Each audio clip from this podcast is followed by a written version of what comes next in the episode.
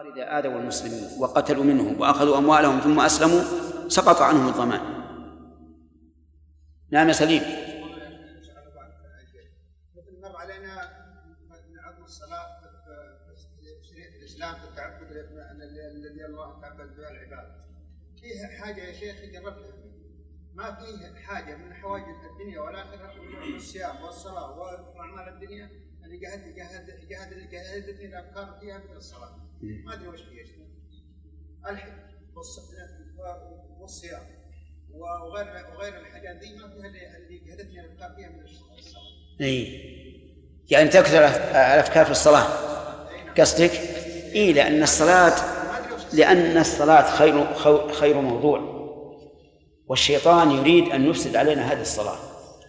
الصلاه لو اتينا بها على وجه المطلوب لكان الامر كما قال الله عز وجل: إن الصلاة تنهى عن الفحشاء والمنكر، فتصد الإنسان عن الفحشاء والمنكر وتعينه أيضا على البر. قال الله تعالى: واستعينوا بالصبر والصلاة وإنها لكبيرة إلا على الخاشعين. هذا هو السبب. ولذلك إذا قوي إيمان العبد أتاه الشيطان من كل وجه يوسوس له في أصل الإيمان. ليش؟ لأنه عرف أنه إذا قوي إيمانه نجا من هذا العدو الخبيث، وإذا ضعف إيمانه تسلط عليه. أخونا أسامة تأخر، جالس هنا؟ طيب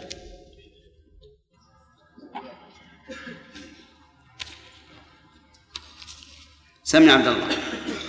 أعوذ بالله من الشيطان الرجيم.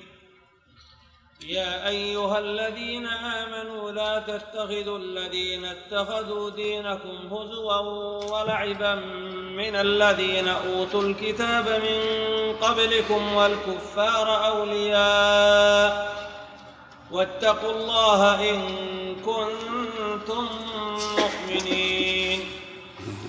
وإذا ناديتم إلى الصلاة اتخذوها هزوا ولعبا ذلك بأنهم قوم لا يفقهون لا يعقلون. ذلك بأنهم قوم لا يعقلون. قل يا أهل الكتاب هل تنقمون منا إلا أن آمنا بالله وما أنزل إلينا وما أنزل من قبل وأن أكثركم فاسقون. قل هل أنبئكم بشر من ذلك مثوبة عند الله من لعنه الله وغضب عليه وجعل منهم القردة والخنازير وعبد الطاغوت أولئك شر مكانا وأضل عن سواء السبيل. أعوذ بالله من ذلك. أحسنت، بارك الله فيك.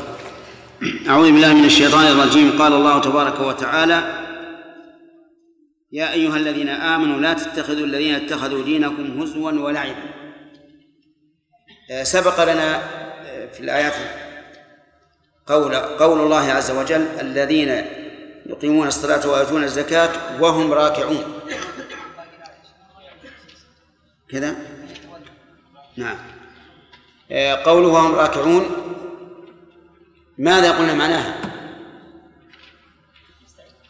ها؟ لم تحضر ولا ما راجعت يا يحيى؟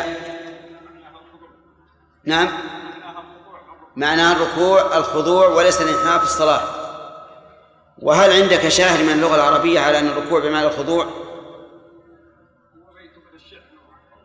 بيت من الشعر قاله قائله يحيى. لا تهين الفقير علك أن تركع يوما ما كمل. نعم، لا تهين الفقير علك أن تركع يوما والدهر قد رفع الدهر. نعم، لا تهين الفقير علك أن تركع يوما والدهر قد رفع. وهذا يأتي به النحويون شاهد على أنه يبنى الفعل المضارع على الفتح ولو حذفت نون التوكيد، وأصل لا تهين لا تهينن. طيب، وهذا أصح من تفسيرها بأن المراد علي. الركوع المعروف. وش الركوع المعروف؟ وش ما هو؟ الانحناء في الصلاة. طيب، لأن الذي يتصدق وهو راكع ليس محل الحمد لما يترتب على الركوع من انشغاله بشيء خارج عن الصلاة، لما يترتب من صدقته في ركوعه انشغاله في أمر خارج عن الصلاة فلا يحمد عليه. والصدقة ليست كالجهاد، لأنه يمكن الإنسان أن يصلي وينهي صلاته ثم يتصدق. طيب، قوله تبارك وتعالى ومن يتولى الله ورسوله، هذا هكذا تقولون لم نفسرها؟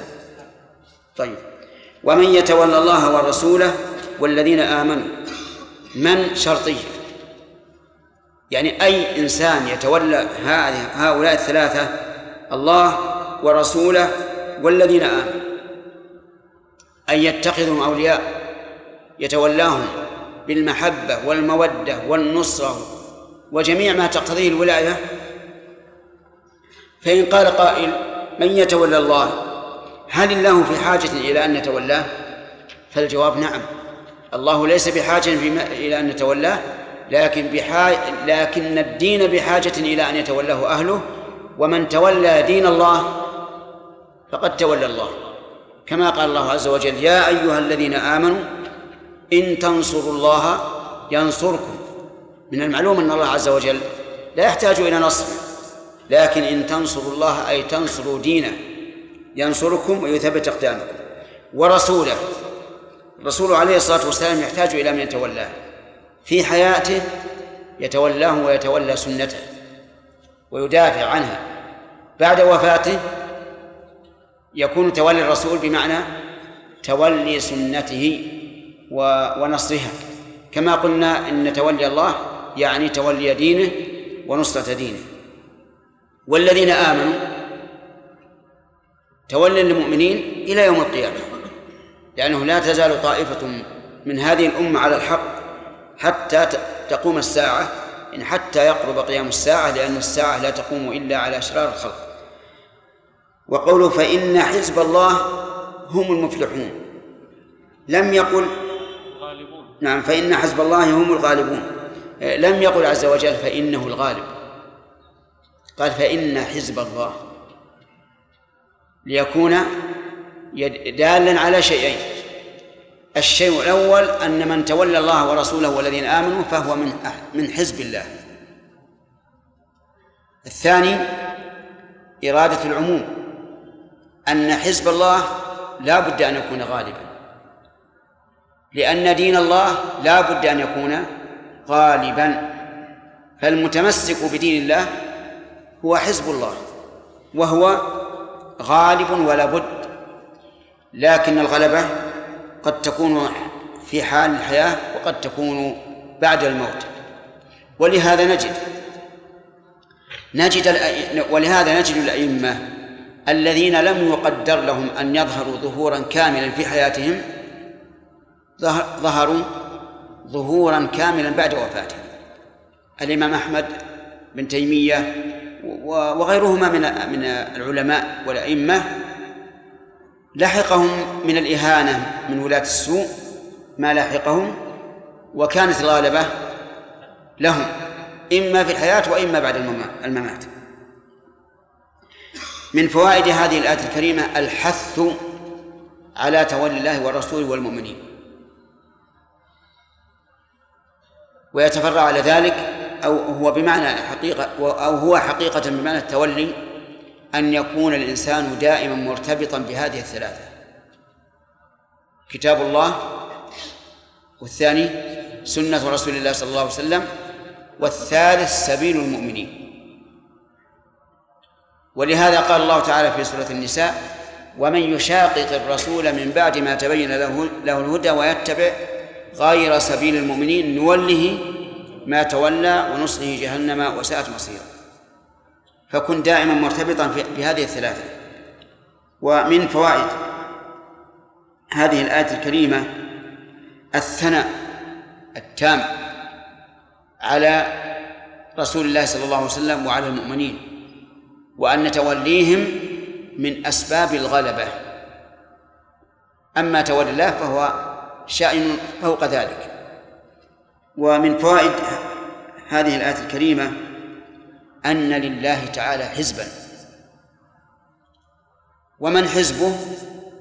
حزبه الذي يقابل حربه، لأن الله له حزب وله حرب، فمن أقام على شريعته فهو حزبه، ومن خالف شريعته فهو حربه، لا سيما فيما نص على أنه حرب لله عز وجل كالربا وقطع الطريق وما أشبهه. فإن قال قائل: أيمكن أن يستدل بهذه الآية من أقاموا الأحزاب في بلادهم؟ فالجواب: لا يمكن، لأن المفروض أن المسلمين حزب واحد لا يتفرقون، بل هم إذا تفرقوا فقد قال الله تبارك وتعالى: إن الذين فرقوا دينهم وكانوا شيعا لست منهم في شيء. فبرأ النبي صلى الله عليه وسلم منهم وقال: لست منهم في شيء، ثم توعدهم بقوله: إنما أمرهم إلى الله ثم ينبئهم بما كانوا يفعلون. فإذا كان هذا شأن من فرقوا دينهم، كل واحد يقول الدين معي، فكيف يقال إن الأحزاب صح؟ فكيف يقال إن إقامة الأحزاب في الدين الإسلامي جائزة؟ لأن الله قال: حزب الله. نقول كل المسلمين إيش؟ حزب لله عز وجل، ومن خالف خرج عن هذه الحزبية، لكن لا يعني ذلك أن نقول إنه لا بد أن تقام الأحزاب في الدين الإسلامي. ولذلك انظر الآن الأمة التي بنت كيانها على قيام الأحزاب، ماذا يكون فيها؟ الشر والبلاء، الشر والبلاء العظيم. حتى إذا صار الحزب المستقيم في الطليعة وله الغلبة حصل الشر. ولا حاجة أن نضرب مثلا بالجزائر ومثلا بتركيا مثلا، الآن حزب الرفاهي لما كاد أن ينتصر ماذا حصل؟ قامت الجيش والضباط على هذا الحزب، والآن يحاولون إلغاء هذا الحزب. وعلى كل حال نحن نقول الدين الإسلامي حزب واحد. طيب، وهل يمكن أن نقيم حزبا إسلاميا ضد حزب شيوعي أو لا يمكن؟ يمكن، لا بد هذا، لأن الله جعل حزبا لله وحزبا للشيطان، ألا إن حزب الشيطان هم الخاسرون. هذا لا بد منه، لأن بني آدم كلهم حزبا، ما هما الإيمان والكفر. هو الذي خلقكم فمنكم كافر ومنكم مؤمن، هذا لا بد منه. لكن أحزاب في الحزب الواحد هذا خلاف الإسلام ولا يمكن أن يقام. ولذلك يحصل التفكك العظيم إذا قامت هذه الأحزاب. ومن فوائد هذه الآية الكريمة البشرى لأحزاب الله أو لحزب الله على الصواب، البشرى لحزب الله بماذا؟ بالغلبة، هم الغالبون على أعدائهم. واقرأ قول الله تبارك وتعالى: وأخرى تحبونها نصر من الله وفتح قريب وبشر المؤمنين، بشر المؤمنين بأن لهم النصر. ثم قال الله عز وجل: يا أيها الذين آمنوا لا تتخذوا الذين اتخذوا دينكم هزوا ولعبا من الذين أوتوا الكتاب من قبلكم والكفار واتقوا الله إن كنتم مؤمنين، أولياء واتقوا الله إن كنتم مؤمنين. في الآية هذه كلمتان فيهما قراءتان، الأولى هزو بالواو بضم الزاي لا غير، هزوا، ولا يصح أن تقول هزوا، بل لا بد أن تضم الزاي فتقول هزوا. وبالهمز قراءتان، هزؤا وهزءا، فالجميع ثلاث قراءات. والثانية الكلمة الثانية والكفار، فيها قراءتان، والكفار والكفار. فعلى قراءة الجر تكون معطوفة على إيش؟ على الذين الثانية من الذين أوتوا الكتاب، يعني ومن الكفار، وعلى الأولى معطوفة على الذين الأولى، يعني لا تتخذوا الذين اتخذوا دينكم ولا تتخذوا الكفار.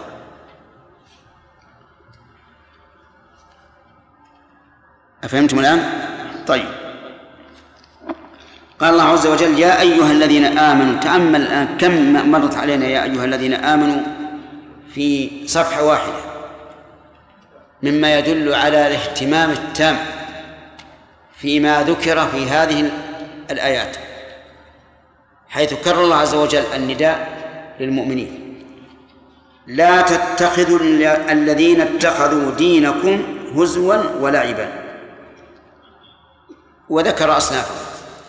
تتخذوا بمعنى تصير، وهي تنصب مفعولين: المفعول الأول الذين، والمفعول الثاني أولياء، يعني لا تتخذهم أولياء، وهي نظير الآية السابقة: يا أيها الذين آمنوا لا تتخذوا اليهود والنصارى أولياء. وقولها الذين اتخذوا دينكم أي صيروه، والدين بمعنى العمل هنا. وقد جاء لفظ الدين في القرآن الكريم يراد به الجزاء ويراد به العمل الذي يجازى عليه. مثال الأول قول الله تبارك وتعالى: مالك يوم الدين، يعني يوم الجزاء. ومثاله أيضا قوله تعالى: وما أدراك ما يوم الدين، ثم ما أدراك ما يوم الدين.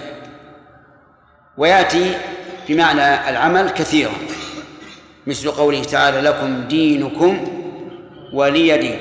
ومثل هذه الآية أي العمل الذي تدينون الله به وترجون عوضه من الله. ومنه الدين في المعاملات، الاشتقاق واحد. الدين في المعاملات دفع شيء لانتظار عوضه. نعم. يقول: هزوا ولعبا، يعني جعلوا محل استهزاء يسخرون به بألسنتهم، واعتقدوا بقلوبهم أنه لعب، واللعب هو الذي ليس له هدف وليس له فائدة. وقالوا: ايش معنى الإنسان يأتي مثلا إلى المسجد ويتحرك قائما وقاعدا وساجدا وما أشبه ذلك؟ قالوا: هذا لعب، ليس هذا بدين، ويسخرون به. وقولوا من الذين أوتوا الكتاب، يعني بهم اليهود والنصارى. وقوله: من قبلكم، بيان للواقع وليس تقييدا، لأنه لم يؤت أحد الكتاب معنا ولا بعدنا، وإنما كل الذين أوتوا الكتاب كانوا قبلنا. ولكن المراد بهم هنا كما هي طريقة القرآن اليهود والنصارى. وقوله: الكفار، قلنا فيها قراءتان، يعني ولا تتخذوا الكفار أولياء سواء اتخذوا دينكم هزوا ولعبا. هذا على قراءة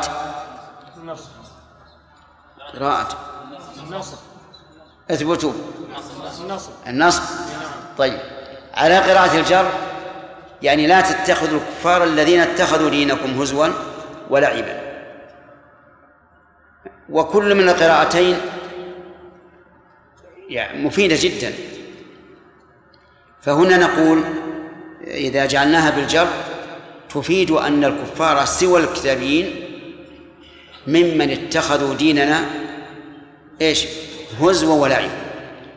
وعلى قراءة النص تفيد أن نتجنب الكفار ولا نتولاهم مطلقا، لكن فيها إشارة على قراءة الجر، فيها إشارة إلى أن الكفار غير الكتابيين يتخذون ديننا هزوا ولعبا، فيجتمع فيهم السخرية منا واعتقاد أن ديننا لعب والكفر. أولياء جمع ولي أي منصور، تناصرونهم وتعينونهم وتتقربون إليهم وما أشبه ذلك مما يقتضي أن يكونوا أولياء لنا لا أعداء. ثم قال واتقوا الله إن كنتم مؤمنين. اتقوا الله أي اتخذوا وقاية من عذابه، وذلك بامتثال أوامره واجتناب نواهيه تقربا إليه تبارك وتعالى. ولهذا قال بعضهم في تعريف التقوى أن تعمل بطاعة الله على نور من الله ترجو ثواب الله، فجمع هنا بين العمل والإخلاص والعلم. أن تعمل بطاعة الله عمل، على نور من الله علم، ترجو ثواب الله إخلاص، ما ترجو الدنيا. وأن تترك ما نهى الله على نور من الله تخشى عقاب الله. ولهذا إذا قلنا إنها اتخاذ وقاية بفعل الأوامر فلا بد من ملاحظة الإخلاص، لأن إذا لم يكن إخلاص لم تكن طاعة. وقول إن كنتم مؤمنين، هذه الشرطية من باب التحدي، يعني إن كنتم صادقين في إيمانكم فلتتقوا الله، لأن الصادق في إيمانه لا بد أن يتقي الله، أن يتجنب محارمه، أن يقوم بأوامره، فإن لم يفعل فإيمانه ناقص ضعيف. هل الشرطية هنا لها علاقة فيما قبلها بحيث نقدر جواب الشرط ما قبلها؟ نعم قدروا الآن. واتقوا الله إن كنتم مؤمنين فاتقوا الله. يستقيم الكلام ولا ما أو لا يستقيم؟ يستقيم. إذن فهي موصولة بما قبله. وأحيانا تأتي الشرطية غير موصولة بما قبلها، مثل قوله تعالى يا أيها الذين آمنوا إذا نودي للصلاة من يوم الجمعة فاسعوا إلى ذكر الله وذروا البيع ذلكم خير لكم إن كنتم تعلمون. هذه الشرطية ليست متعلقة بما قبلها لأنه ينعكس المعنى. لو قلنا ذلكم خير لكم إن كنتم تعلمون فإن لم تعلموا فليس خيرا لكم، يستقيم ولا يستقيم؟ لا يستقيم. ولهذا في الآية الثانية اللي قرأت الآن ينبغي للإنسان أن يقف ذلكم خير لكم، ذلكم خير لكم، لأنك لو وصلت نعم فهم منه أنه خير إن كنا نعلم وإن لم نعلم فليس بخير، مع أنه خير على كل حال. لكن معنى هذا إن كنتم من ذوي العلم فافهموا هذا، هذا معناها إجمالا.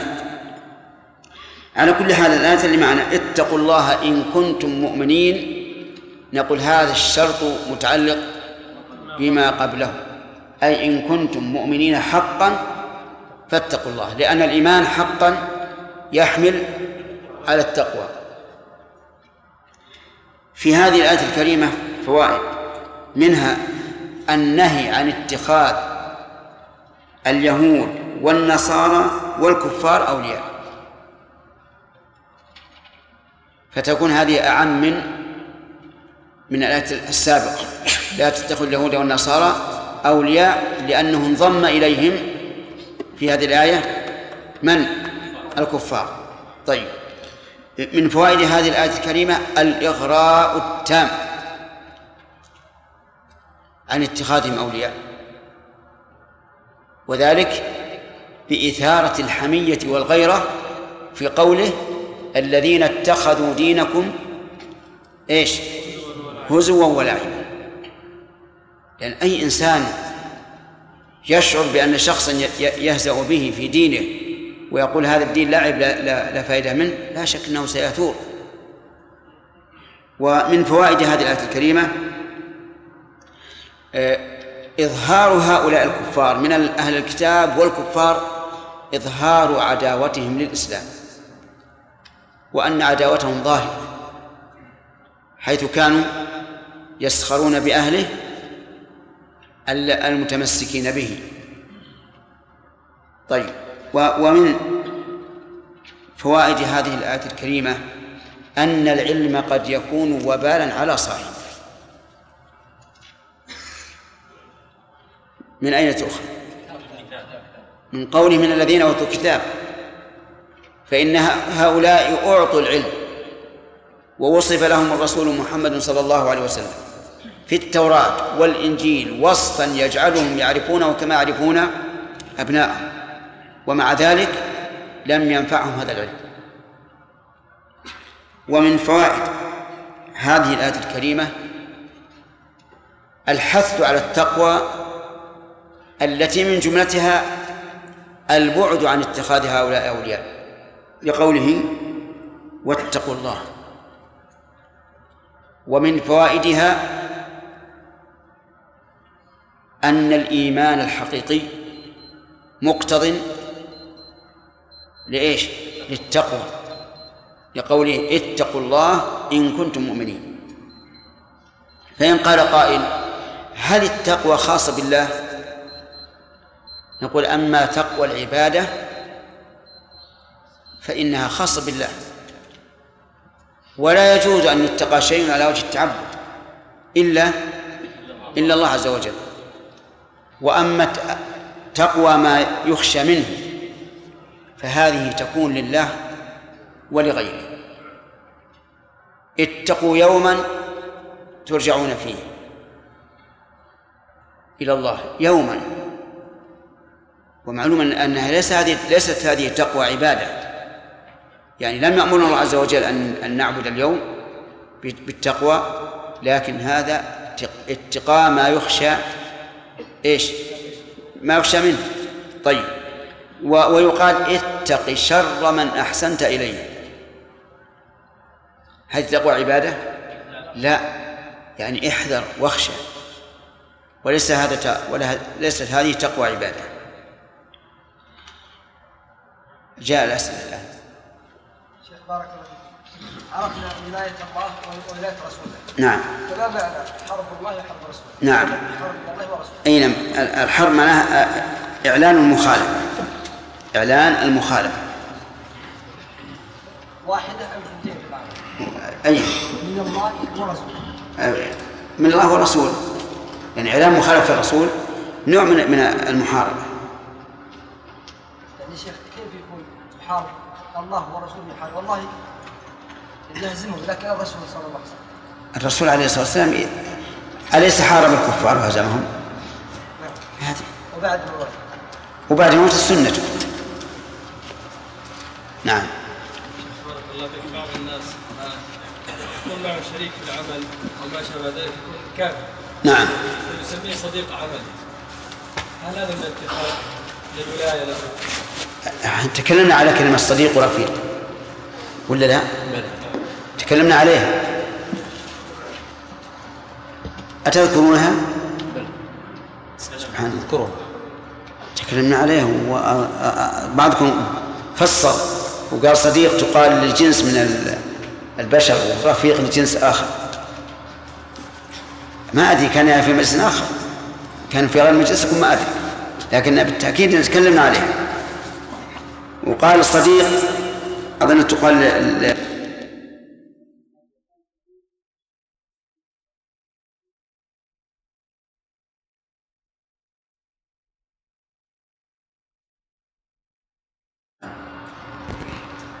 ومعلوم أن الذين لم يظاهروا علينا ولم يقاتلونا ليسوا كالمحاربين لنا، فهم يقولون نحن نجامل معهم في العبادة في العبارة، ولكن لا نقصد أن معنى كونهم أصدقاء أننا نصدقهم الود. نعم. عبارة اتقي شر من أحسنت إليه صحيح؟ لا مو صحيح، حديث يعني. والله في بعض الأحيان نعم، إذا أحسنت إليه ربما يقول هذا خايف منه ثم يتوطاك. نعم. شيخ بالنسبة لمن له أقارب كفار هل يؤمر بمدافعة الحب الطبيعي؟ إيش؟ هل يؤمر بمدافعة الحب الطبيعي يعني إذا كان أبوه أو ابنه أو أخوه؟ لا، من له أقارب كفار فإن الحب الطبيعي لا يؤثر على دينه، لأن هذا أمر لا بد منه ولا يمكن أن يفعله منه سليم.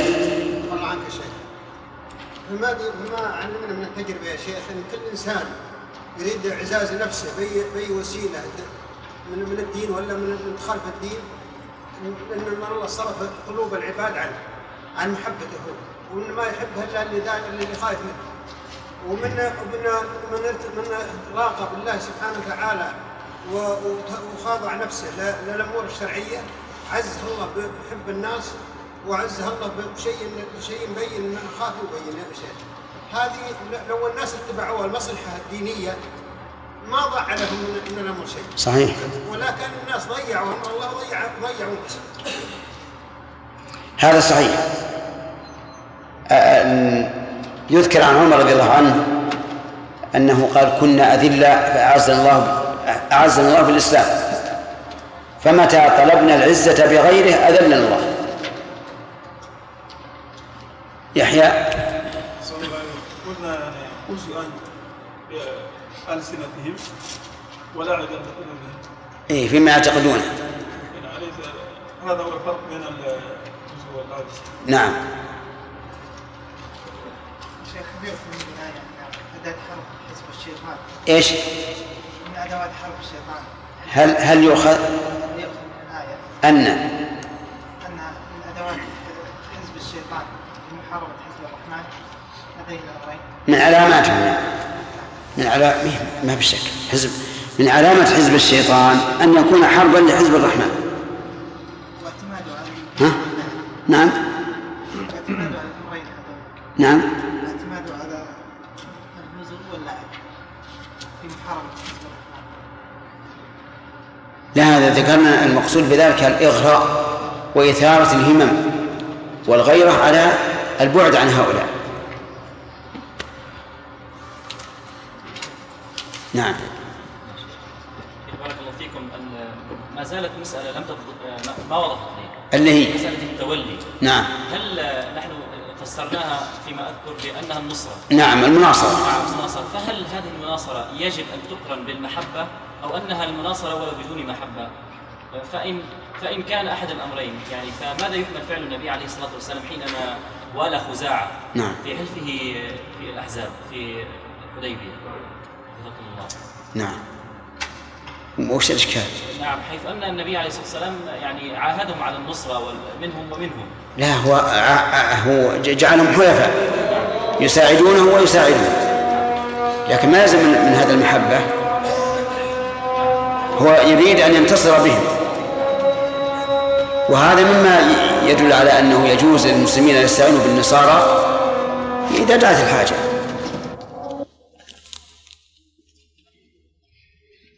يلا عبد الله بن عوض. أعوذ بالله من الشيطان الرجيم.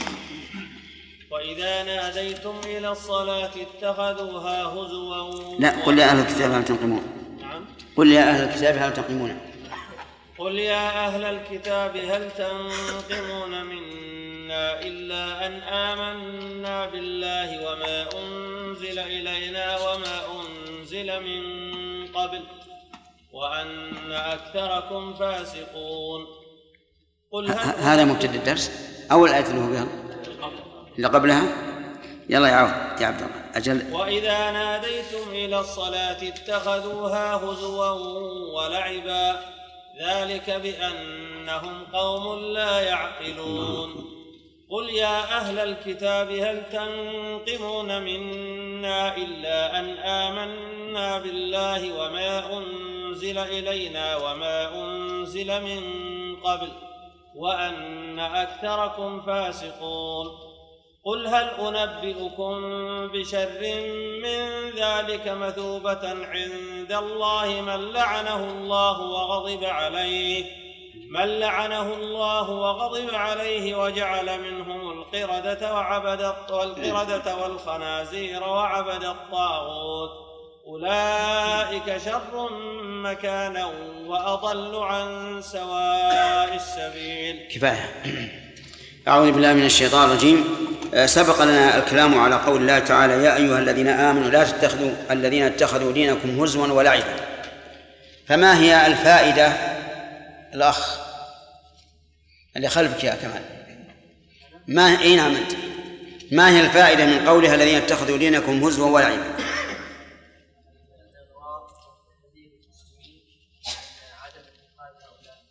أولياء نعم إغراء المسلمين بالبعد عنهم وعدم اتخاذهم أولياء لأنهم يستهزئون بدينهم. طيب الكفار فيها قراءتان يعني.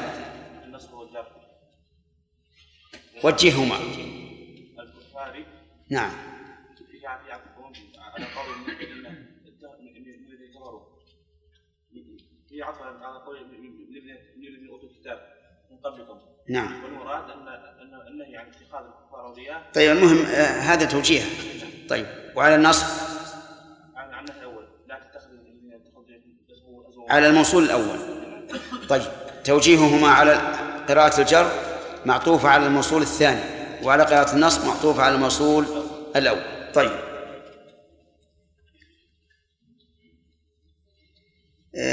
قوله واتقوا الله إن كنتم مؤمنين يحيى ماذا يفيد قوله إن كنتم مؤمنين؟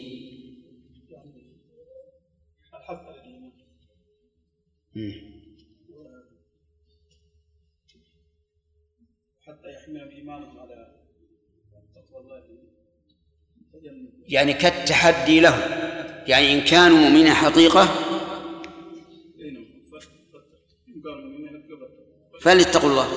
فليتقوا الله. طيب أحيانا يكون الشرط ليس قيدا فيما سبق مثل صالح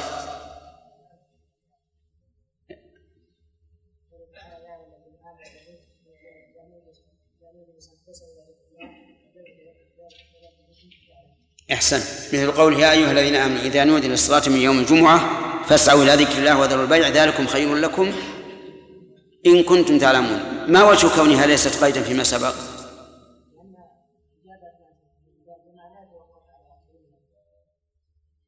لو قلنا بذلك لكان حضور الصلاة خير وإن كنا لا نعلم فليست بخير. طيب ثم قال الله تبارك وتعالى وإذا ناديتم إلى الصلاة مبين حال هؤلاء الذين أوتوا الكتاب وكذلك الكفار. إذا ناديتم إلى الصلاة أي دعوتم الناس إليها بالصفة المعروفة. ولما قدم النبي صلى الله عليه وعلى آله وسلم المدينة وصار للأمة دولة إسلامية ومجتمع كبير تشاوروا فيما بينهم كيف يجمعون الناس إلى الصلاة. فمنهم من اقترح أن توقد نيران إذا دخل الوقت يعلم بها دخول الوقت ورفض هذا الاقتراح بأن هذا من عادة المجوس ولأن هذه النيران في النهار لا تفيد شيئا. اقترح ناقوس فرفض هذا الاقتراح لأن هذا من علامة صلاة النصارى. اقترح بوق ينفخ ويكون له صوت رد هذا الاقتراح. لماذا؟ لأنه من شعار دين اليهود. ويسر الله عز وجل أن أحد الصحابة وهو عبد الله بن زيد بن عبد ربه رضي الله عنه رأى في المنام رجلا معه ناقوس أو بوق، فقال له: أتبيع هذا؟ قال: لأي شيء؟ قال: لأعلم به للصلاة. فقال: ألا أدلك على خير من هذا؟ ثم أسمعه الأذان، أسمعه الأذان كله. فلما أصبح غدا إلى النبي صلى الله عليه وعلى آله وسلم وأخبره، فقال: إنها لرؤيا حق. فأقرها النبي صلى الله عليه وعلى آله وسلم، وأمر عبد الله بن زيد أن يلقيه إلى بلال، وعلل ذلك فقال: إنه كان أندى صوتا منك. ولم يقل: ألقه واسكت، لأنه لو سكت لكان في قلب عبد الله بن زيد شيء، إذ أنه هو الذي رآه فكان أولى الناس بالقيام به. لكن من عادة الرسول عليه الصلاة والسلام أنه يبين حكمة الشيء حتى يطمئن القلب، تبين أنه أندى صوتا منه فنادى به. ونعم النداء، تعظيم لله عز وجل، شهادة له بالتوحيد، شهادة للرسول بالرسالة، دعوة للصلاة، دعوة للفلاح، ختام بالتعظيم والتوحيد. أي دعوة أحسن من هذه؟ لا شيء. دعوة عظيمة. ولهذا يقول مجيب المؤذن: اللهم رب هذه الدعوة التامة، دعوة تامة. حتى أن الرسول عليه الصلاة والسلام جعلها من شعار البلاد الإسلامية، فكان إذا نزل بقوم انتظر، فإذا أذنوا ترك قتالهم، لأن الأذان من شعائر الإسلام الظاهرة التي لا يجوز للمسلمين أن يدعوهما، ولا يجوز لغير المسلمين أن يهجم على بلد يؤذن فيه. وربما يكون هذا هو علامة كون الدار دار إسلام، أن يعلى فيها الأذان، لأن الرسول صلى الله عليه وعلى آله وسلم إذا سمع الأذان كف عنهم وعلم أن بلادهم بلاد إسلام. ويكون هذا هو الفيصل في معنى دار الإسلام. طيب، الآن إذا ناديتهم من الصلاة بماذا؟ بالأذان. وقولوا إلى الصلاة كلمة عامة تشمل الجمعة والفرائض الخمس، وهل نقول وغيرها؟ الجواب: لا نقول وغيرها.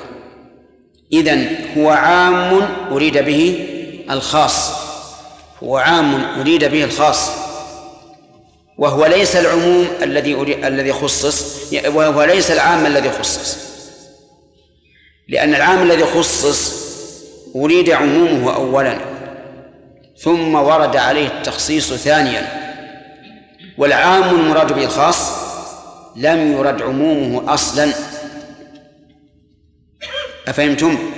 وعلى هذا فنقول الصلاة هنا عام أريد به الخاص.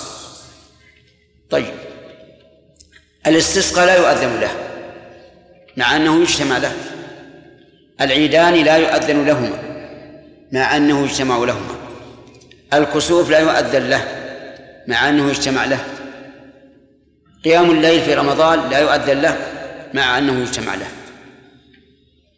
لكن الكسوف اختص بدعوة خاصة حتى لا يلحق بالفرائض التي تتكرر كل يوم، وذلك بأن يقال الصلاة جامعة، لأنه يأتي بغتة والناس غافلون. طيب، إذن إذا ناديتم إلى الصلاة 6 صلوات، صح؟ الصلوات الخمس والجمعة. اتخذوها هزوا ولعبا، أي جعلوا يسخرون ويستهزئون.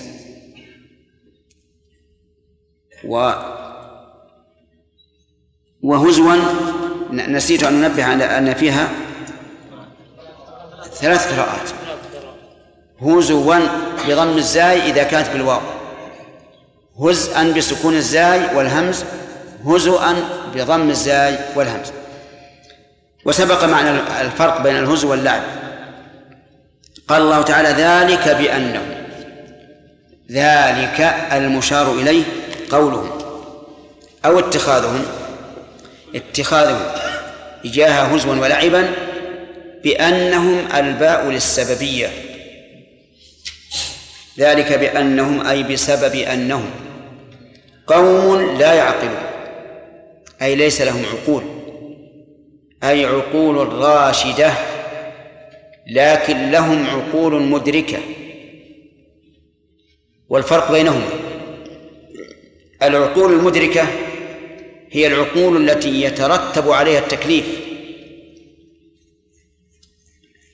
وهو الوصف الذي تجدونه في كتب الفقهاء من شروط الصلاة مثلا التمييز وإيه والعقل، هذا عقل إدراك، لكن عقل الإرشاد هو الذي انتفى عن كل كافر. كل كافر فليس عاقلا، عقل إيه؟ عقل إرشاد، ليس له عقل يرشده، عنده ذكاء وعنده إدراك للأمور ويعرف من الواقع ما لا يعرفه كثير من المسلمين، لكنه ليس بعاقل. لماذا؟ لكفره بالله عز وجل، والعقل يهدي إلى الحق. إذن بأنهم قوم لا يعقلون أي ليس عندهم عقل إرشاد، ولو عقلوا لعظموا هذه الصلاة العظيمة التي لا نعلم أن في دين الإسلام شيئاً أعظم منها ما عدا التوحيد والرسالة، لأنها اختصت بخصائص عظيمة، ولا يخفى على كثير منكم أنها فرضت من الله عز وجل إلى رسوله بدون واسطة،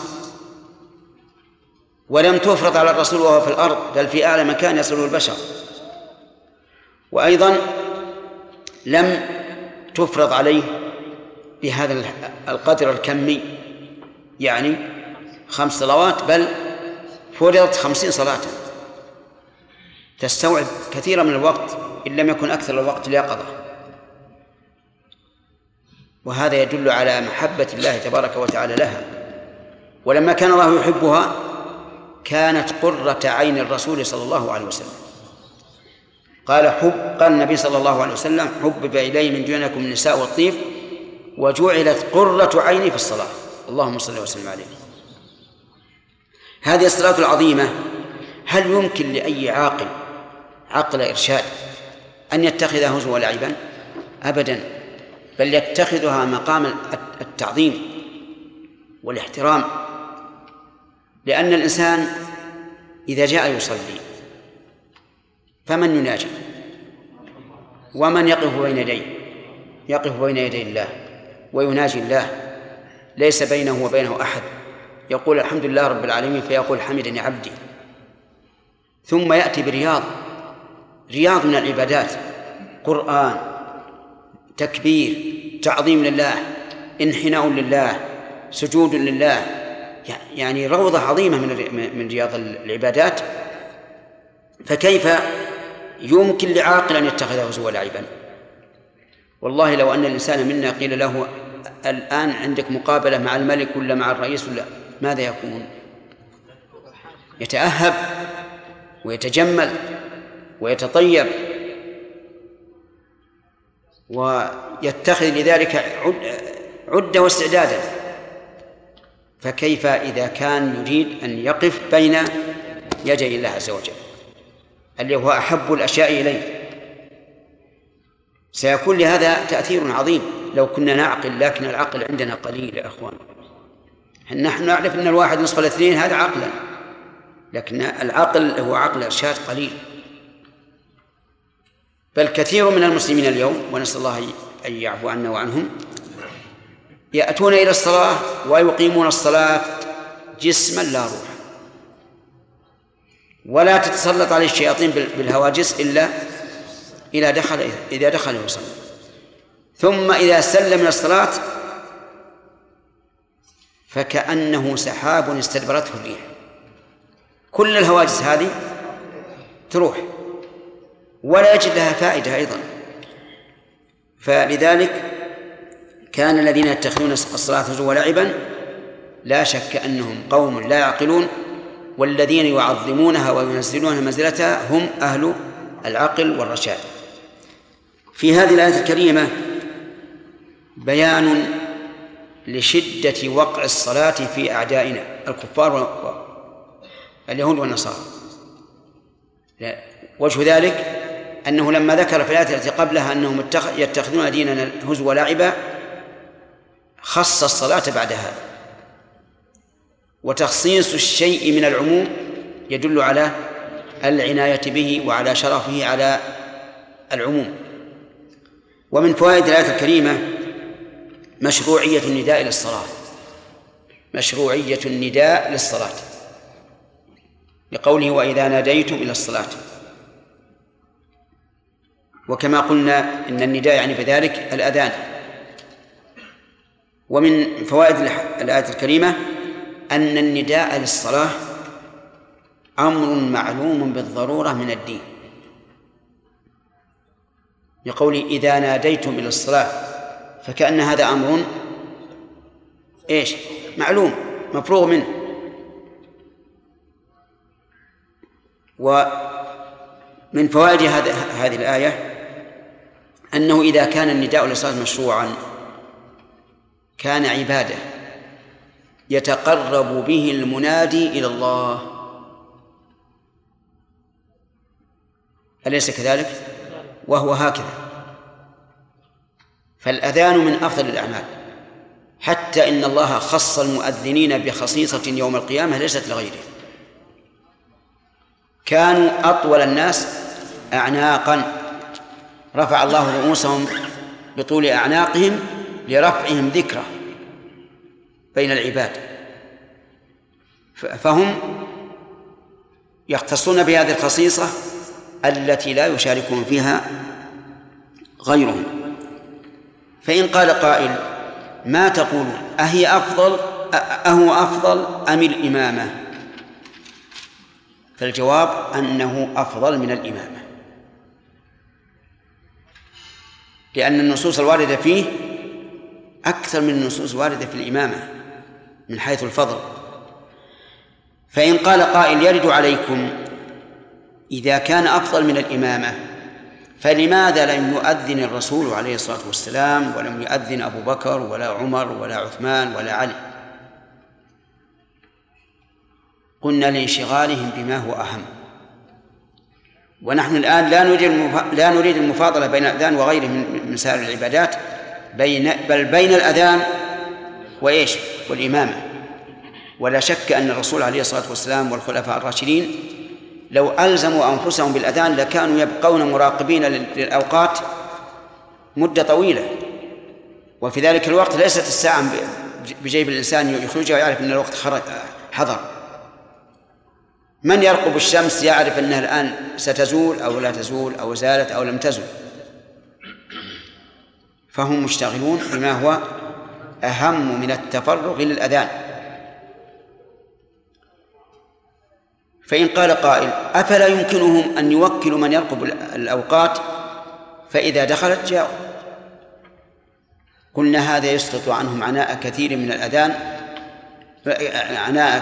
من الأذان الذي ربما يكون الفضل من أجل هذا المعنى فيفوت المقصود. فالحاصل أن القول الراجح من أقوال العلماء أن الأذان أفضل من الإمامة لما سمعتم. فإن قال قائل غير المؤذنين أفلا يكون لهم حظ؟ قلنا بلى لهم حظ والحمد لله، وهو مشروعية متابعة المؤذن، يعني أنه شرع لنا أن نقول مثل ما يقول المؤذن حتى لا يمتاز عنا بعمل ليس لنا منه حظ. وهذا من نعمة الله ورحمته وحكمته أنه لم يضع غير المؤذنين من شيء من أجل الأذان، فنحن مأمورون بالمتابعة المؤذن أن نقول مثل ما يقول إلا في حي على الصلاة حي على الفلاح ما نقول هذا، لو قلنا مثله لكنا ندعوه.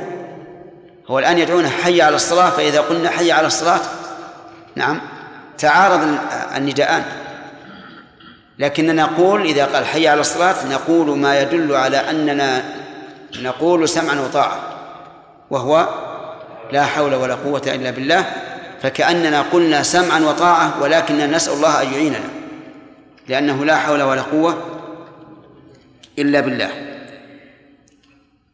فإن قال قائل إذا ثبت أن الأذان عبادة، فما تقولون في بعض الناس الذين ثبطهم الهواء وصاروا يجعلون مسجلا عند مكبر الصوت، فإذا جاء وقت الأذان فتحوا المكبر؟ نقول هذا خطأ وغلط عظيم وتفويت خير على الأمة، وهذا ليس مؤذنا لكنه حاكيا لصوت مؤذن سابق،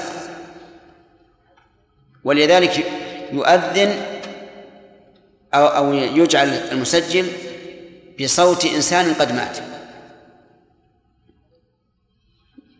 فليس هذا عبادة.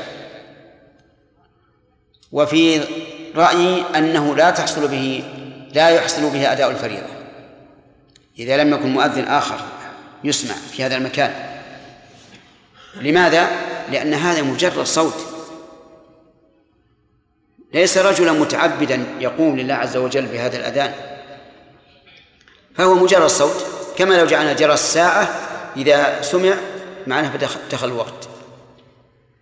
وهذه نقطة ينبغي لنا أن نعرفها، أن الدين الإسلامي عبادة ذو جسد وروح، ليس مجرد طقوس تسمع أو حركات تفعل، بل هو عبادة. فالأذان عبادة، إذن يجب أن يكون عبادة. ولو أراد أن يقيس قائس على هذا وقال ننقل بالشريط صلاة إمام حسن القراءة حسن الصوت، ونجعل الشريط أمام المصلين ونخليه يصلي به، يصلح ولا ما يصلح؟ بالاتفاق ما يصلح ولا إشكال، مع أنه سيقول الله أكبر، تكبيرة الإحرام على أحسن ما يكون، القراءة على أحسن ما يكون، ويركع الله أكبر للركوع ويرفع صوته قليلا سبحان ربي العظيم لأجل ما يشتبه، لأنه يعني ما يرى، لكن يقول بدل ما أنه لا يروني أرفع صوتي بالتعظيم سبحان ربي العظيم، وهكذا لا أحد يقول هذا يوسف. فالأذان مثله حذو القذة بالقذة، لأننا لا نريد مجرد صوت نعلم به دخول الوقت. ومن فوائد هذه الآية الكريمة تعظيم الصلاة حيث ينادى لها، وحتى يعلم الناس دخول وقتها فيصلوا ويحضروا إن كانوا ممن يجب عليهم الحضور للجماعة.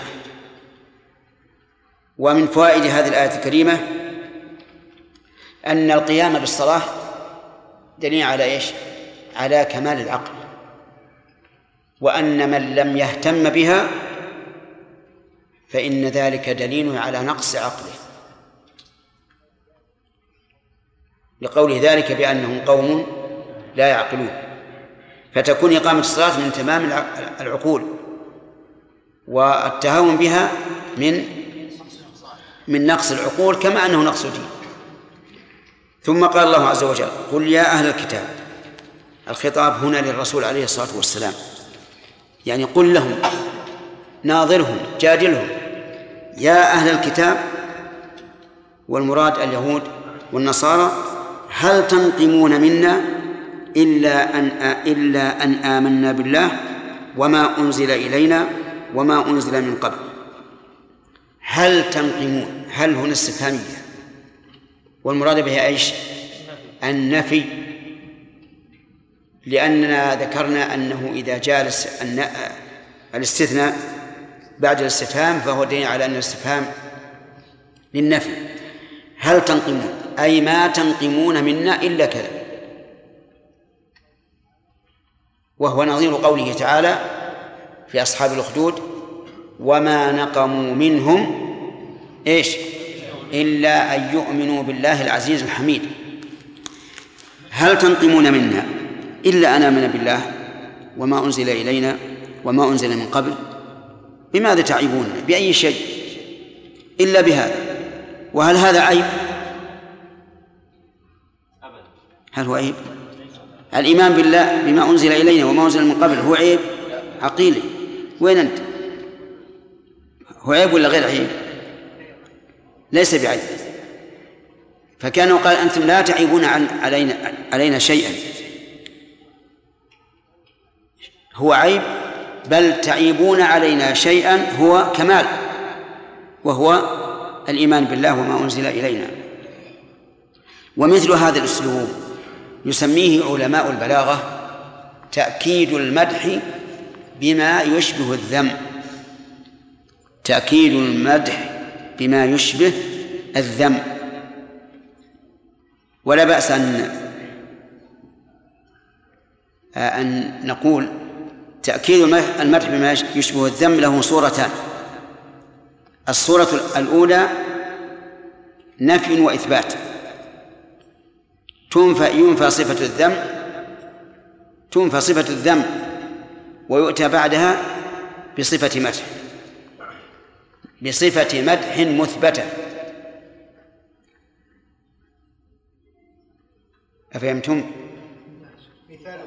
يجي هذا المثال بمعنى الآية، لكن يجي أولا تنفى صفة العين ويؤتى بعدها بإثبات صفة كمال،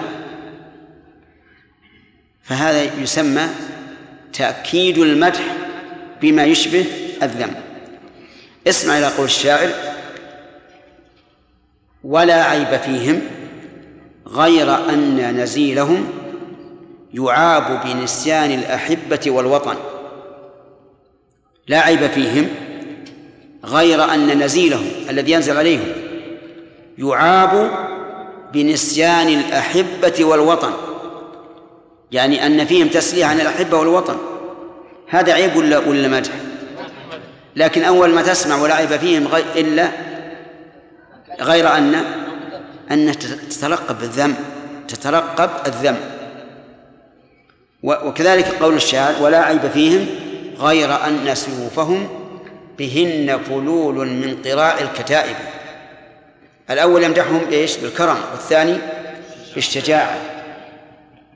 هذا ما فيهم عيب، لكن اللي ينزل عليهم ضيف ينسى كل شيء لإكرامهم الضيف واحتفائهم به.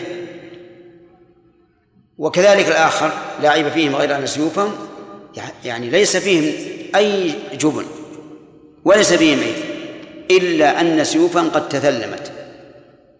تثلمت من قرع الكتائب لشجاعته. هذا نوع وصورة من صورة تأكيد المدح بما يشبه الذم. ثانيا أن يؤتى بصفة مدح ويستثنى بعدها صفة مدح، يؤتى بصفة مدح ويستثنى بعدها صفة ذم. فهمتم؟ أنه فهمت وش أقول، بس ما أقول مثال. طيب، يؤتى بصفة مدح ثم يؤتى بعدها بصفة ذم بأداة استثناء. تقول هذا الرجل عالم إلا أنه شجاع. وش يكون هذا؟ مدح ولا ذم؟ عالم إلا أنه وش بتوقع؟ تصف الذم، فإذا به يقال إلا أنه شجاع. هذا أيضا من تأكيد المدح بما يشبه الذم. لننظر الآية هل تنقمون منا إلا أن آمنا بالله، هذا مدح. إذن الخطاب لهؤلاء نقول لهم إنكم لا تنقمون منا شيئا إلا هذا، وهذا ليس مما يقتضي أن تنقموا منا. طيب، إلا أن آمنا بالله، وما أنزل إلينا وهو القرآن، وما أنزل من قبل وهو التوراة والإنجيل وصحف إبراهيم والزبور وغير ذلك. نحن نؤمن بكل كتاب أنزله الله على كل رسول. هل هذا ينقم من الإنسان؟ لا، ما يمكن ينقم. لكن هؤلاء ننقم منهم أنهم لم يؤمنوا بما أنزل إلينا، بل نقول لم يؤمنوا بما أنزل إليهم أيضا.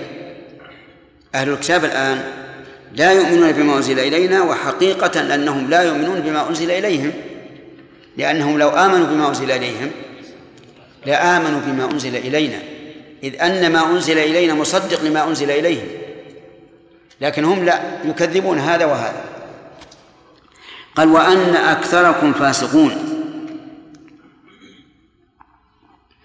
هل تنقمون منا إلا أن آمنا بالله وما أنزل إلينا وما أنزل من قبل وأن أكثركم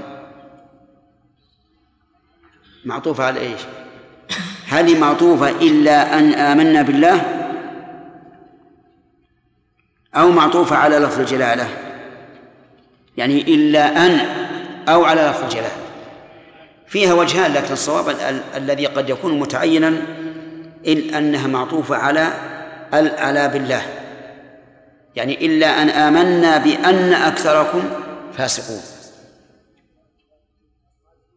بأن أكثركم فاسقون أي خارجون عن طاعة الله بالكفر. قد يقول قائل إذا حملتها على هذا المعنى فهم ينقمون لأنهم لا يريدون أن أكثرهم فاسق، فينقمون منا أن نؤمن بأن أكثرهم فاسق، فيقال هذا لا نستحق أن ينقموا منا به، لأننا لم نقل وأنكم فاسقون، بل نقول وأن أكثركم فاسقون، وهذا هو العدل، لأن منهم من كان مؤمنا وآمن فعلا مثل النجاشي من النصارى وعبد الله بن سلام من اليهود، لكن أكثرهم فاسقون، فهذا عدل. كأنه قال ما تنقمون منا إلا أن قمنا بما يجب الله وما يجب في عباد الله. ما الذي يجب لله؟ الإيمان به وبما أنزل. وما يجب لعباد الله؟ العدل، أن نعطي كل إنسان ما يستحق. فأكثر هؤلاء فاسق بلا شك، ونحن نؤمن بهذا، ونؤمن بأن من اليهود من آمن وحسن إيمانه، ومن النصارى من آمن وحسن إيمانه، وهذا هو العدل. لم نحكم على الأمة بفعل أكثرها، بل أعطينا كل إنسان ما يستحق. ويأتي إن شاء الله بقية الفوائد. نعم. إيش؟ صورة؟ نعم. طيب، أنت طالب علم، أليس كذلك؟ طيب، إذا قلنا فلان طالب علم غير أنه مجتهد في العبادة، هذا تأكيد المدح بما يشبه الذم، لأنك لو قلت فلان طالب علم غيره يتوقع المخاطب إيش؟ أن تأتي صفة الذم، لكنك أنت عقبتها بصفة مدح. تمام؟ طيب، نعم. قولنا إن شرع الذي يسمع المؤذن تابعه، نعم، لأنه لم يفرغ من الخلق، يعني معنى ذلك أنه يحصل على الأجر الذي يحصل عليه المؤذن؟ لا، ما يحصل، لكن يشارك المؤذن في بعض الثواب. ونظير ذلك من بعض الوجوه أنه شرع لمن لم يحج أن يضحي حتى يشارك الحجاج في شيء من من من من أفعالهم، كذبح القربان، وشرع له أيضا أن يتجنب الأخذ من الشعور والأظافر والجلد، كل هذا لأجل أن يعرف الناس حكمة الله عز وجل. نعم صالح. مر معنا الأمس في تفسير قوله تعالى فإن حزب الله هم الغالبون تأكيد على عدم مشروعية تعددية حزبية بين المسلمين. نعم. يظهر الآن بارك الله فيك يا شيخ في كثير من المجلات الإسلامية مقالات لما يسمى بأهل الفكر المسلمين، ونص على ما يجب. أولا أنه يجوز التعدد الحزبي لأن هناك تعدد مذهبي مقبول عند المسلمين. نعم. هذه واحدة. والثانية قال بعضهم حرفا بالحرف إن الخوارج يمثلون أول تعددية حزبية مقبولة في ظل الدولة الإسلامية. نعم. فما ترجيه السلطة؟ أما أولا فيقال إن تعدد المذاهب ما هي إلا تعدد أقوال فقط، لكن لا يتحزبون، وإن كان وجد من المتعصبين للمذاهب ما يقتضي أن يكون تحزبا لكنهم مستحقون للذم، وإلا وجد في العصور الوسطى تعصب حتى أن بعض الحنابلة يضربون الشافعي والشافعي يضربون الحنابلة، لكن هذا منكر بلا شك. هذه واحدة. أما مسألة الخوارج فالخوارج يقاتلون على أنهم مسلمون، ومع ذلك فإن كثيرا من علماء السلف أخرجهم من الإسلام، لأن الرسول عليه الصلاة والسلام قال يمرقون من الإسلام كما يمرق السهم من الرمية. نعم. بقى السؤال الثاني. نعم. أما مسألة الفكر وما الفكر هذه، فالفكر إن كان مخالفا لما جاء به الإسلام فهو فكر باطل مردود على صاحبه، وهذا مثل قول الكفار إن وجدنا أبانا على أمة. وإن كان فكرا صوابا فلا بد أن يكون في الإسلام ولا يقتضي التحزبية. صلى الله عليه وسلم أنهم يكونون أفضل الناس عناقا يوم القيامة، هل هذا في من يداوم دائما على الأذان أو أنه في من أذن بعض الأحيان أو مرة؟ الظاهر أن المؤذنون الذين لهم يعني دائما مؤذنون، يعني من يسمى مؤذنا، وإلا لقال الرسول من أذن كان أطول الناس. نعم. شيخ بارك الله فيكم، انتشر بين الناس اليوم الترديد، ليس الترديد إنما قول لا إله إلا الله بعد الإقامة، وصاروا يجعلون هذا سنة، ويعني شاع في كثير من المساجد حتى أنهم يضجون بها ضجا يعني يستغرب الإنسان. هذا بارك الله فيك مبني على صحة الحديث وهو متابعة المقيم، والصحيح أن الحديث ضعيف وأن متابعة المقيم ليس بسنة. ومنها أيضا أن يقال أقامها الله وأدامها، فلا يقال أقامها الله وأدامها، ولا يقال لا إله إلا الله في آخرها، ولا يقال بعد ذلك اللهم رب هذه الدعوة التامة. نعم. شيخ ما يردون أصلا، يعني كثير منهم سئل هل ترد مع النبي؟ قال لا. نعم صحيح. هذا من جهل، هذا من جهل. لا يبين هذا غلط ولا من المشروع. سليم. من المعلوم ان غير دين الرسول من غير سنه الرسول صلى الله عليه وسلم لتقبل في الاسلام. ايش؟ لا يقبل شيء ما هو في سنه الرسول صلى الله عليه وسلم، دين ما هو في سنه الرسول صلى الله عليه وسلم. صحيح. ولكن الناس اليوم من يدعون الاحزاب يصورون رايهم الرسول صلى الله عليه وسلم يقول من رغب عن سنه ليس مني. نعم. سنه الرسول صلى الله عليه وسلم ما هي متعدده، سنه واحده، مله واحده. كيف يا شيخ يصيغ في قلوبهم هذا؟ قل اللهم اهدني لما اختلف فيه من الحق بإذنك إنك تهدي من شاء لصراط المستقيم. اللهم أرنا الحق حقا وارزقنا اتباعه.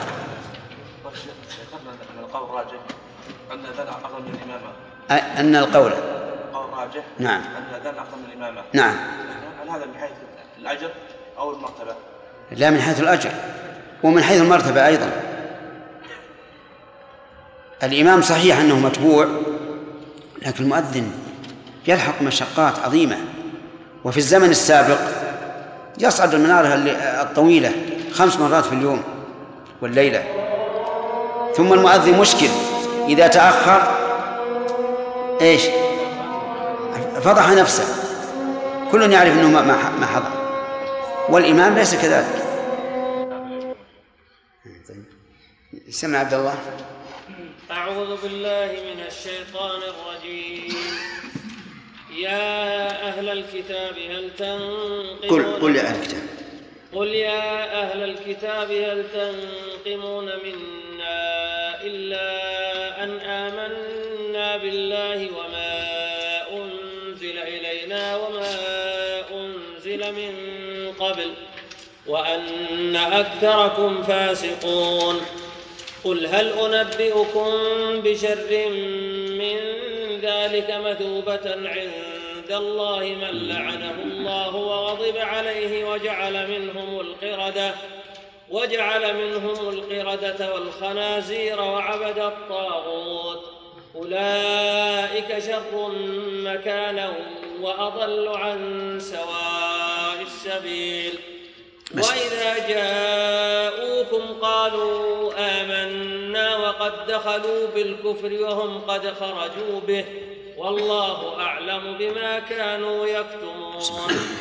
وترى كثيرا منهم يسارعون في الإثم والعدوان وأكلهم السحت، لبئس ما كانوا يعملون. لولا ينهاهم الربانيون والأحبار عن قولهم الإثم وأكلهم السحت، لبئس ما كانوا يصنعون. أحسنت. فعلا. أعوذ بالله من الشيطان الرجيم. قال الله تبارك وتعالى: وإذا ناديتم إلى الصلاة اتخذوها هزوا ولعبا. أخذنا فوائدها.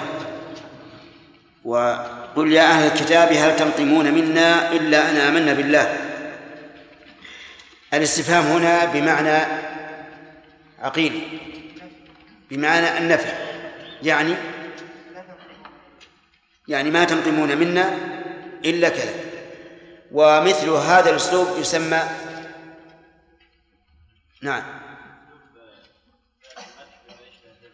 تأكيد بما يشبه الذم. ذكرنا أن له صورتين.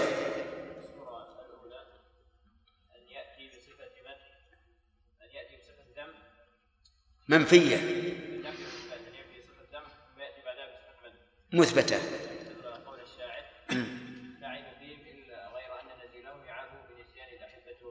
نعم. والصورة الثانية أن يأتي بصفة مدح ثم يستثني بعدها صفة ذم. يأتي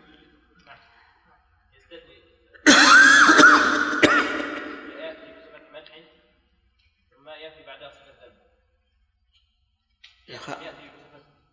مثلا أن تقول هذا رجل عالم إلا أنه جاهل. جاهل.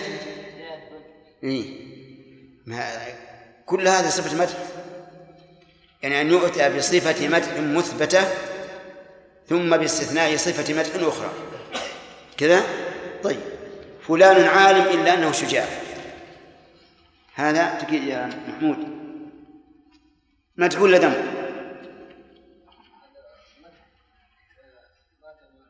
فلان عالم إلا أنه شجاع،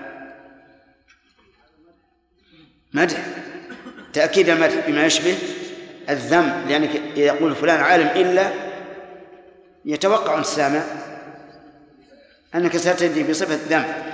طيب، قوله إلا أن آمنا بالله وما أنزل إلينا وما أنزل من قبل، ما المراد بما أنزل من قبل؟ فجر التوراة والإنجيل فقط والزبور، 3. ايش؟ سوف ابراهيم وموسى. طيب، وغير يحيى يتناول كل كتاب انزله الله على كل رسول، كل امن بالله وملائكته وكتبه ورسله. طيب، قوله وان اكثركم فاسقون على نوح، ايش معنى الايه؟ هل تنقمون منه إلا أن آمنا بالله وأن أكثركم فاسقون. هل هي معطوفة على أن آمنا بالله أو معطوفة على لفظ الجلالة؟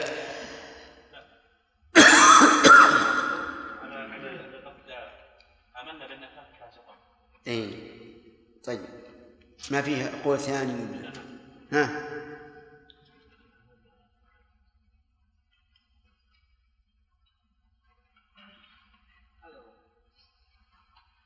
الجملة الثانية معطوفة على الأمن. آمنا. والمعنى؟ آمنا ولكنكم فاسقون. إلا أن آمنا بالله وأن أكثركم فاسقون. كذا؟ يعني وإلا أن أكثركم فاسقون. طيب. وهل هذا يا كمال هل هذا محل انتقاد وعيب وكراهة؟ لا. لا. منا هذا وهذا ليس من محل عيب ولا كراهه، الايمان بالله ليس محل عيب، وانكم انا اكثركم فاسقون ايضا هذا ذنب في العلم. نعم، لانكم مخالفون لهذا. طيب، وفي قوله وان اكثركم اعتراض امنين، يعني وان اكثركم في ناس غير فاسقين. نعم، مثل من مثل بواحد من النصارى وواحد من اليهود.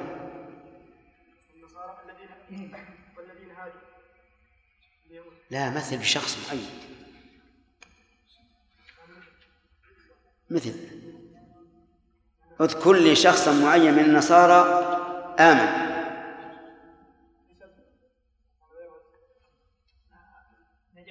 النجاشي، أليس كذلك؟ طيب، ومن اليهود؟ نعم،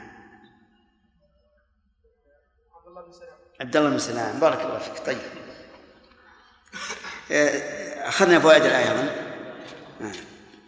قال الله تبارك وتعالى قل يا أهل الكتاب هل تنقمون منا إلى آخره. من فوائد هذه الآية الكريمة تحدي أولئك الذين ينقمون من أهل الخير خيرا، لقول هل تنقمون إلا، وهذا ليس بمحل انتقام بمحل نقم أو كراهة. ومن فوائد هذه الآية الكريمة أن هذه الأمة لها فضل ومزية على الأمم السابقة، لأنها تؤمن بالله وما أنزل إليها وما أنزل من قبل، وهذا لا يوجد في أمم آخرين، لا يوجد إلا في هذه الأمة.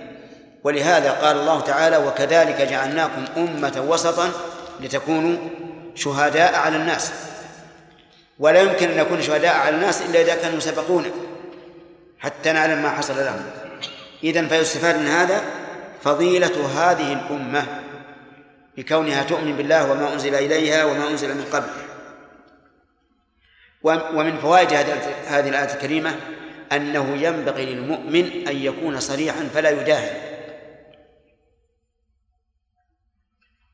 لقوله وأن أكثركم فاسقون، وهذه مقابلة صريحة بوصفهم في الفسق. ومن فوائد هذه الآية الكريمة أيضا الاحتراز الذي يراعى فيه العدل، بقوله وأن أكثركم فاسقون، ولم يقل وأنكم فاسقون، لأنه لو كنا نؤمن بأنهم فاسقون كلهم لكان هذا محل نقم، لكننا لا نؤمن لكننا لا نقول إلا أن أكثرهم فاسقون. ومن فوائد هذه الآية الكريمة أن الفسق يراد به الكفر، وهذا واضح حتى في القرآن في غير هذه الآية ما يدل على أن الفسق يراد به الكفر، ويراد به الخروج عن الطاعة بما دون الكفر. فقوله تبارك وتعالى في سورة السجدة لما قال تتجافى جنوبهم عن المضاجع يدعون ربهم خوفا وطمعا ومما رزقناهم أفمن كان مؤمنا كمن كان فاسقا. المراد بالفاسق هنا الكافر، لقوله وأما الذين فسقوا فمأواهم النار كلما أرادوا أن يخرجوا منها أعيدوا فيها وقيل لهم ذوقوا عذاب النار الذي كنتم به تكذبون. والذي يكذب بالنار فسقه كفر لتكذيبه خبر الله عز وجل. الفسق الذي لا يخرج من الملة مثل قول الله تعالى يا أيها الذين آمنوا إن جاءكم فاسق بنبأ فتبين. إذن المراد بهذه الآية وأن أكثركم فاسقون المراد فسق الكفر، لأنهم كذبوا محمد صلى الله عليه وعلى آله وسلم.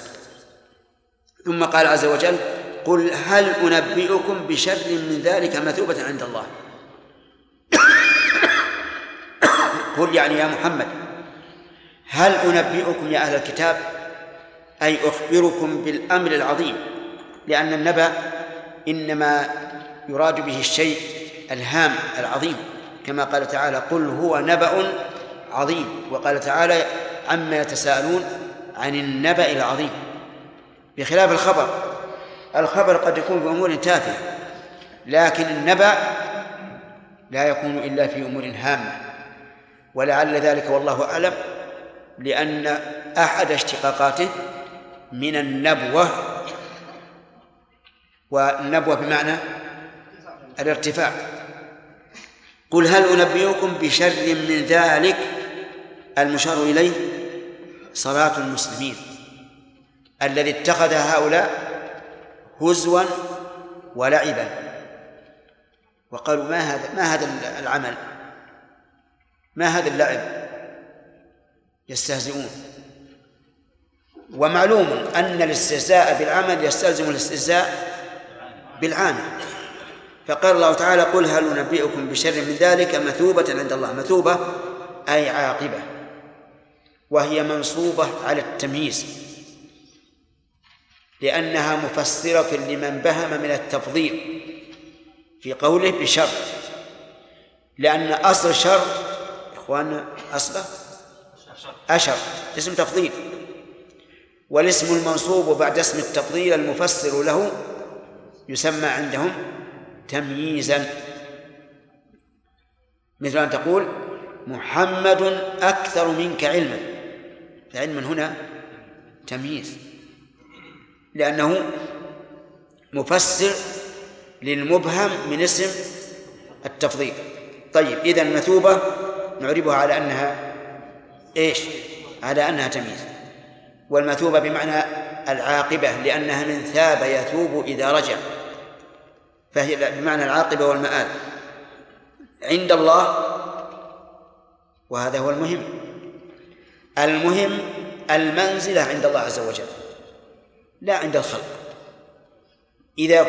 إذا كانت منزلتك عالية عند الله وخير، فهذا هو المهم وهذا هو المطلوب.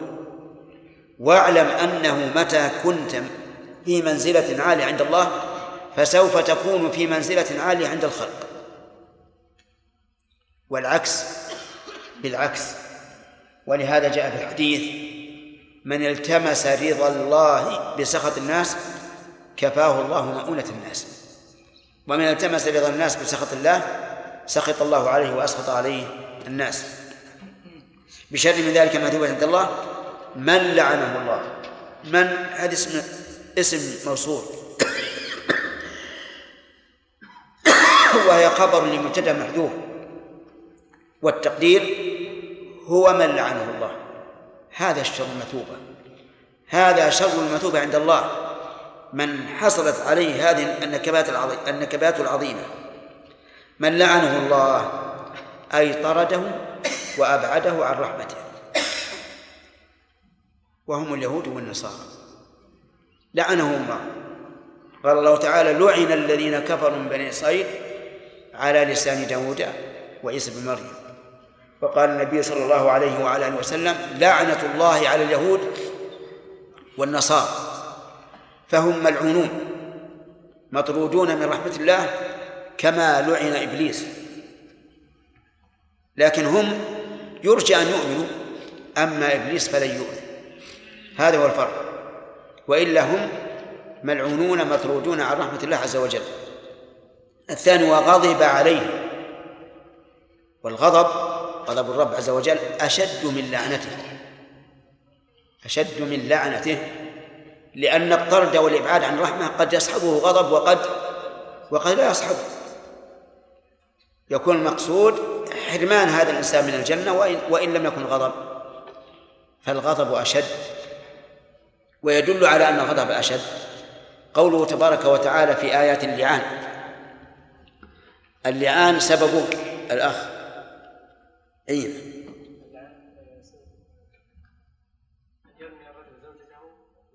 أحسنت. سببه أن الرجل يرمي زوجته بالزنا، وأنتم تعلمون أنه لا يمكن لأحد أن يرمي زوجته بالزنا إلا وهو صادق، لأن هذا يدنس براشد، ومن ثم صارت الشهادات قائمة مقام الشهود. غير الزوج لو رمى امرأة بالزنا قلنا إما أن تقيم 4 شهود وإلا حد في ظهرك. الزوج ما يحتاج نقول لك لا، نقول لاعن، إذا لم تقر لاعن، إذا لم تقر الزوجة فلاعن. يؤتى بالرجل ويقول اشهد 4 مرات أن الزوجة هذه قد زنت، فيقول اشهد. في الخامسة يقول وأن لعنة الله عليه، والضمير هنا يجب أن يكون ضمير متكلم عندما يتكلم به الزوج، لكن هذا من باب تحاشي الإضافة إلى ضمير المتكلم، لأن اللعنة ما هي على المتكلم، اللعنة على من؟ على الزوج.